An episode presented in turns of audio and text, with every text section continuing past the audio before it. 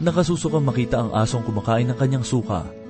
Subalit alam mo bang ito ang ginagamit na larawan ng Espiritu ng Diyos upang tukuyin ang mga taong nagpapahayag ng relihiyon? Ngunit ang puso ay makasalanan. Iyan ang ating matatagpuan sa ikalawang kabanata ng ikalawang Pedro, talatang 21 hanggang 22, at ito po ang mensaheng ating matutunghayan sa oras na ito, dito lamang po sa ating programa, Ang Paglalakbay. Saan ka ba patungo? Bakit ang isip mo'y nitong Mga pangarap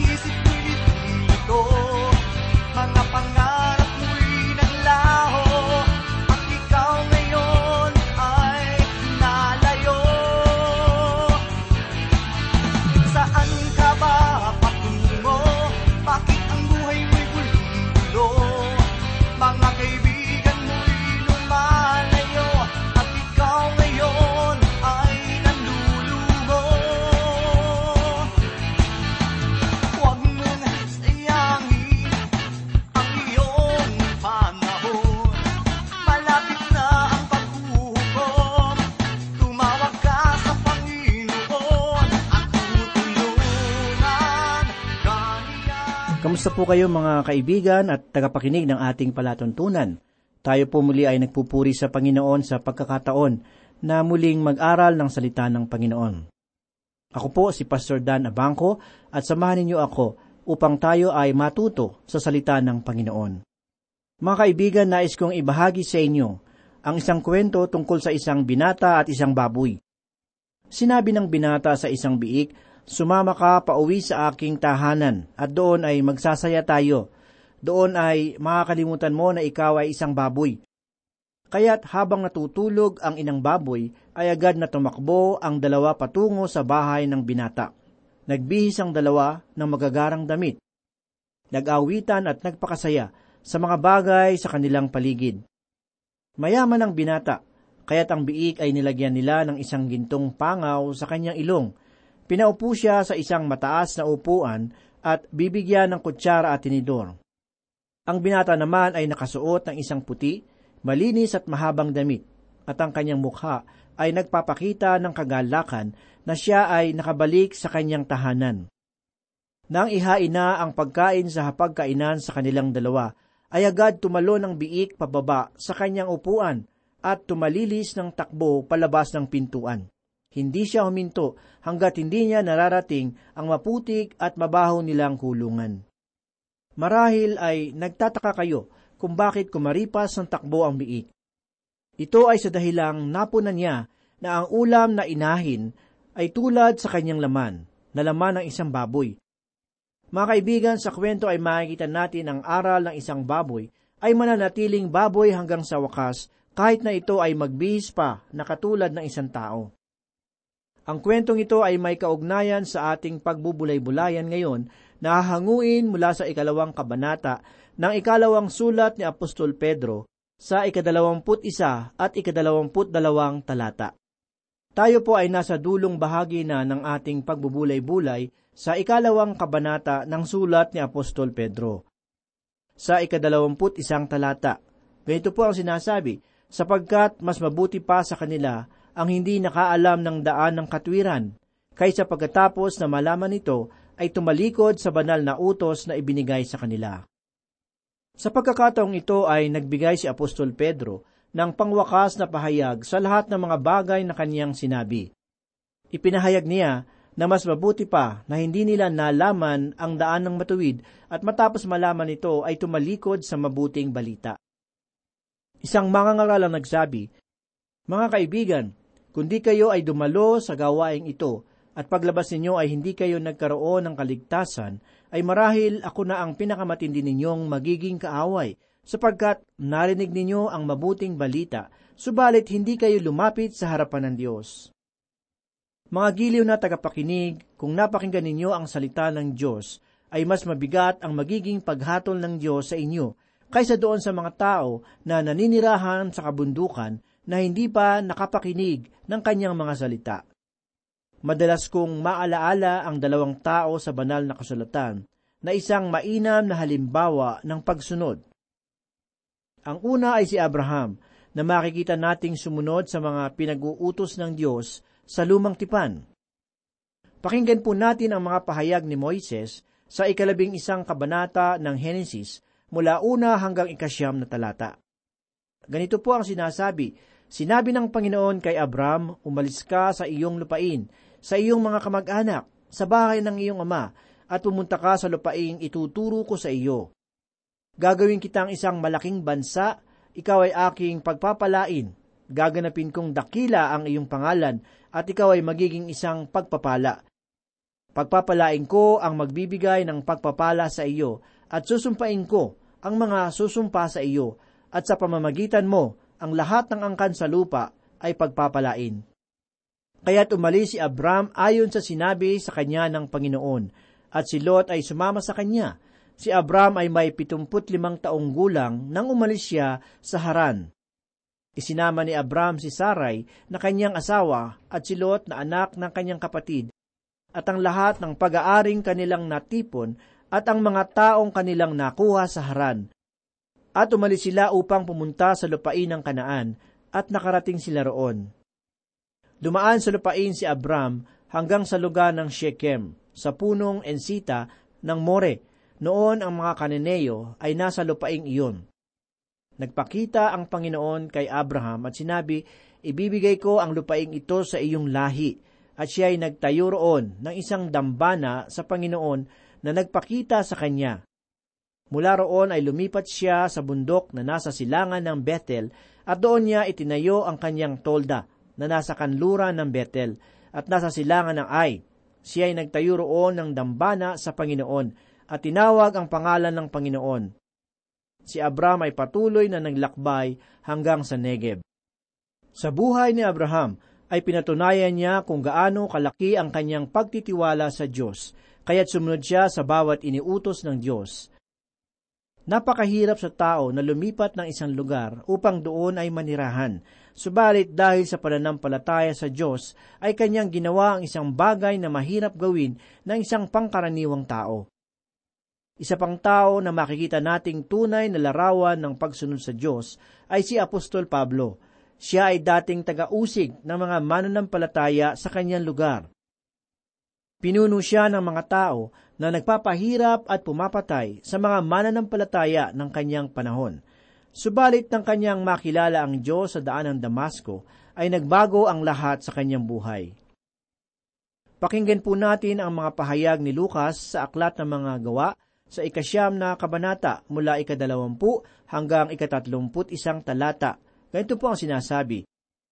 Agad niyang ipinangaral sa mga sinagoga si Jesus na sinasabing siya ang anak ng Diyos lahat ng nakarinig sa kanya ay namangha at nagsabi, Hindi ba ito ang lalaking pumuksa sa Jerusalem sa mga tumatawag sa pangalang ito? At naparito siya para sa layuning ito, upang sila'y dalhing nakagapos sa harap ng mga punong pari. Ngunit lalo pang naging makapangyarihan sa pangangaral si Saulo. At kanyang nilito ang mga Hudyo na naninirahan sa Damasco sa pagpapatunay na si Jesus ang Kristo. Nang makalipas ang maraming araw, nagbalak ang mga Hudyong siya ay patayin. Ngunit ang kanilang balak ay nalaman ni Saulo. Kanilang binantayan ang mga pintuan araw at gabi upang siya ay patayin. Ngunit ng gabi na, kinuha siya ng kanyang mga alagad at siya ay ibinaba sa kabila ng pader. Inihugos siya sa isang tiklis. Nang siya ay dumating sa Jerusalem, pinagsikapan niyang makisama sa mga alagad. Silang lahat ay natatakot sa kanya sapagkat hindi sila naniniwala na siya ay isang alagad. Subalit kinuha siya ni Bernabe, iniharap siya sa mga apostol, isinalaysay sa kanila kung paanong nakita niya sa daan ng Panginoon, na nakipag-usap sa kanya, at kung paanong siya ay nangaral sa Damasco na may katapangan sa pangalan ni Jesus. Kaya't siya ay naging kasakasama nila sa Jerusalem na nangangaral na may katapangan sa pangalan ng Panginoon siya ay nagsalita at nakipagtalo sa mga henelista at pinagsikapan nilang siya ay patayin. Nang malaman ito ng mga kapatid, kanilang inihatid siya sa Cesarea at siya ay pinapunta sa Tarso.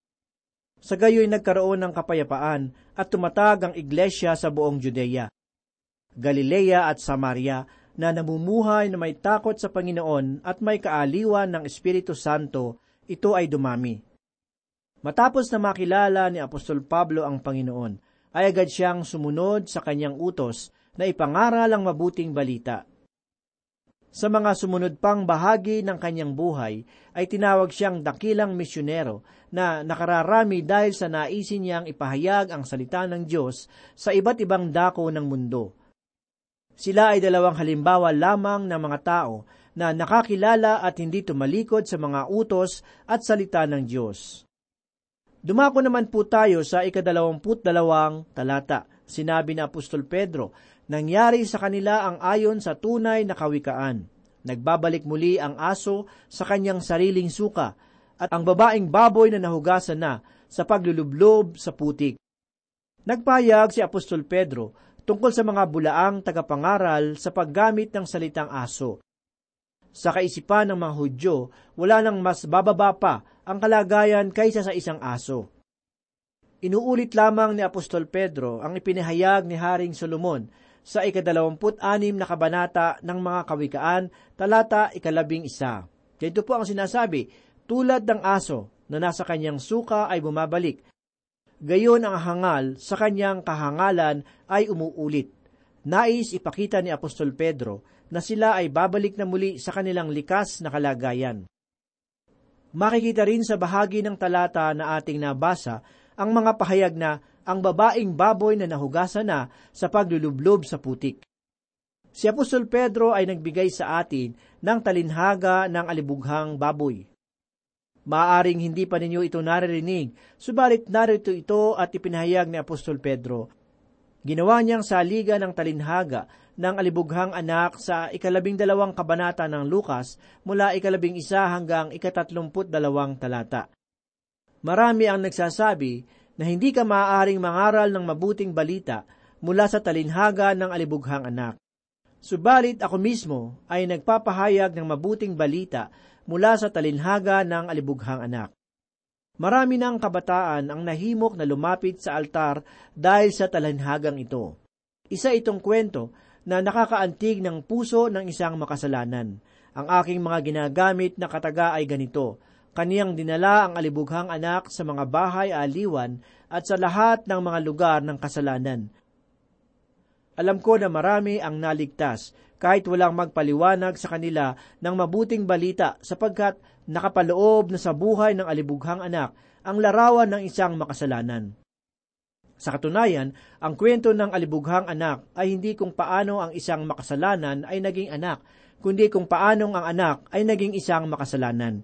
Kung maaalala ninyo sa talinhaga, may isang ama na mayroong dalawang anak na lalaki ang bunso sa magkapatid ay nagnais na magtungo sa malayong bayan. Ibig sabihin ay hindi siya naaakit sa mga bagay na nasa malapit o nasa kanyang kamay, kundi doon sa mga bagay na nasa malayo.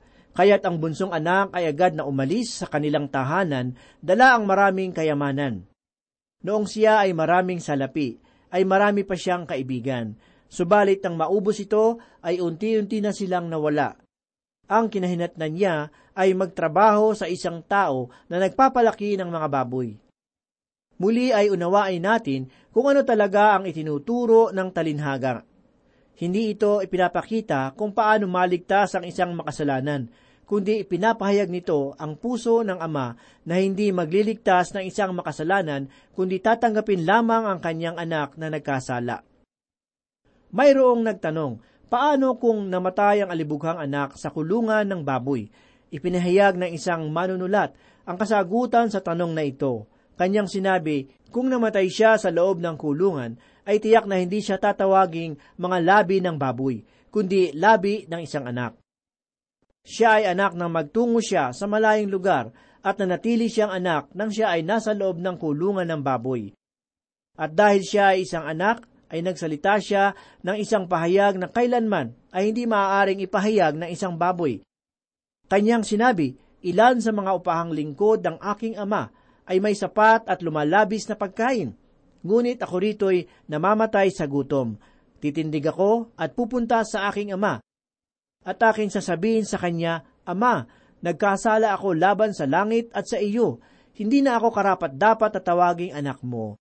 Ituring mo ako na isa sa iyong mga upahang lingkod. Mga giliw na tagapakinig, ano kaya ang gagawin ng ama sa kanyang anak na nagbalik sa kanilang tahanan? Ayon sa mga utos ni Moises, ang anak ay kinakailangang batuhin hanggang mamatay. Saglit po nating basahin ang ipinahayag ni Moises sa ikadalawamput isang kabanata ng Deuteronomio mula ikalabing walo hanggang ikadalawamput isang talata. Ganito po ang sinasabi, Kung ang isang tao ay may anak na matigas ang ulo at mapaghimagsik, at ayaw makinig sa tinig ng kanyang ama o sa tinig ng kanyang ina, at bagaman kanilang parusahan siya ay ayaw makinig sa kanila, hahawakan siya ng kanyang ama at ina at dadalhin sa matatanda sa kanyang bayan, sa pintuang bayan sa lugar ng kanyang tinatahanan. Kanilang sasabihin sa matatanda sa kanyang bayan, itong aming anak ay matigas ang ulo at mapaghimagsik at ayaw niyang pakinggan ang aming tinig siya ay matakaw at maglalasing.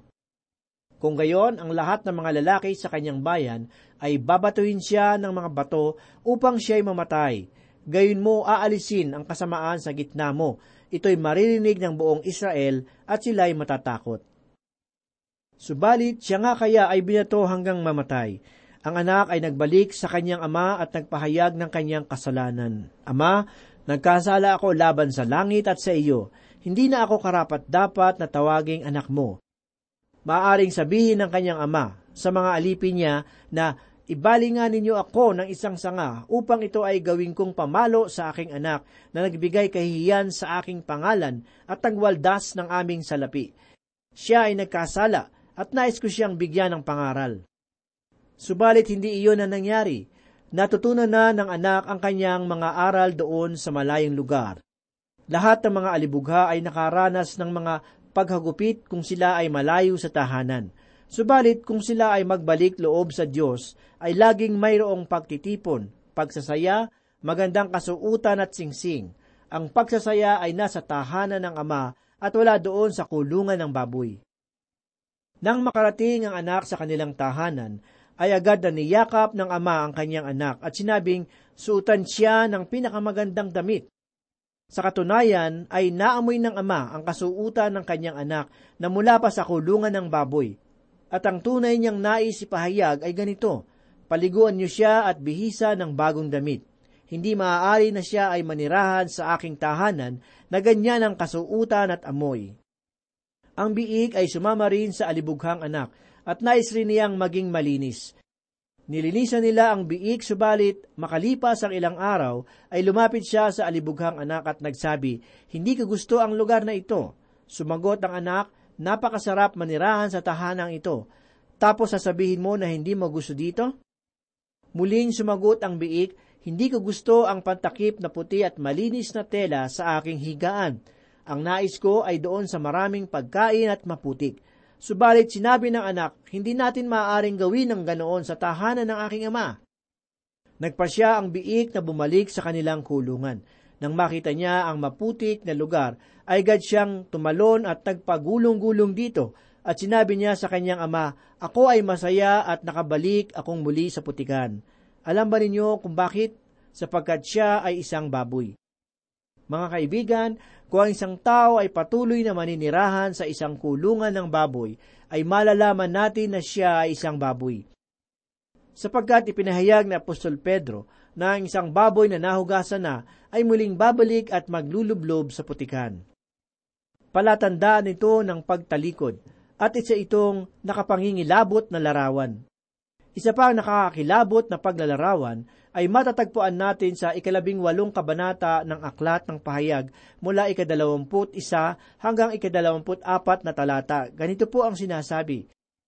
Pagkatapos ay dinampot ng isang malakas na anghel ang isang bato, na gaya ng isang malaking gilingang bato, at inihagi sa dagat na sinasabi, sa ganitong karahasan ibabagsak ang dakilang Babilonya, at hindi na matatagpuan pa. At ang tunog ng mga manunugtog ng alpa at ang mga musikero, at ang mga manunugtog ng plauta, at ang mga manunugtog ng trompeta ay hindi na maririnig pa sa iyo. At wala nang manggagawa ng anumang gawa ang matatagpuan pa sa iyo. At ang ingay ng gilingan ay hindi na maririnig pa sa iyo.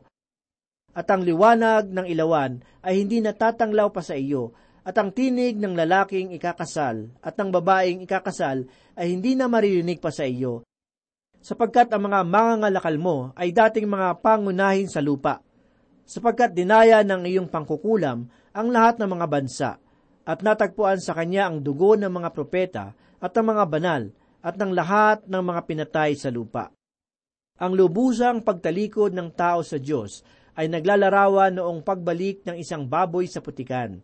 Kung tayo ay tunay na anak ng Diyos, ay hindi natin nanaisin na bumalik sa putikan o sa kulungan ng isang baboy. Naaalala ko ang mga pangako ng Diyos. Maging sa aking kabataan ay lagi akong pinaalalahanan ng banal na kasulatan tungkol sa makalangit na tahanan na para sa mga anak ng Diyos. Sa ikalabing apat na kabanata ng sulat ni Juan, mula ikalawa hanggang ikaanim na talata, ay ipinahayag ni Heso Kristo ang isang pangako. Sa lahat ng aking ama ay maraming tahanan, kung hindi iyon gayon, sasabihin ko ba sa inyo na ako'y paroroon upang ihanda ko ang lugar para sa inyo? At kung ako'y pumunta roon, ay maihanda ko ang isang lugar para sa inyo. Ako'y babalik at kayo'y tatanggapin ko sa aking sarili upang kung saan ako naroroon, kayo rin ay naroroon. Nalalaman ninyo ang daan patungo sa lugar na aking pupuntahan.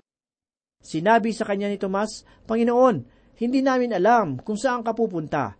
Paano namin malalaman ang daan? Sinabi sa kanya ni Jesus, Ako ang daan, at ang katotohanan, at ang buhay. Sino man ay hindi makarating sa Ama, kundi sa pamamagitan ko. Mga kaibigan, tunay na ang banal na kasulatan ay naglalaman ng maraming pangako maging sa panahon ng panghinaharap. Subalit ang mga bagay na kanyang ipinangako sa talata na ating nabasa ay kalakip ang isang mahalagang bagay at ito ay ang pagkakaroon ng pananampalataya kay Heso Kristo. Sa talata ay pinahayag na tanging si Jesus ang tanging daan upang tayo ay maparoon sa tahanan ng ating Ama sa Langit. Kaya't kung sa pagkakataong ito ay nangungusap ang Diyos sa iyong puso, ay huwag mo itong patigasin Bagkus ay hayaan mo na ang mga kasalanan sa iyong puso ay linisin ni Yeso Kristo, na siyang susi sa iyong kaligtasan at tanging daan tungo sa kalangitan. Tayo po ay manalangin.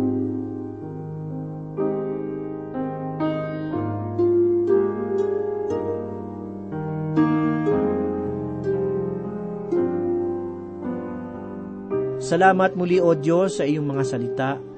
Muli ito po ay naging kalakasan ng aming kaluluwa sa mga sandaling ito.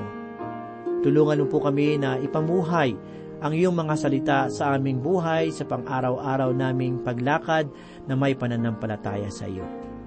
Marami pong salamat sa iyong mga salita. Ito po ang aming samot dalangin sa pangalan ni Jesus. Amen.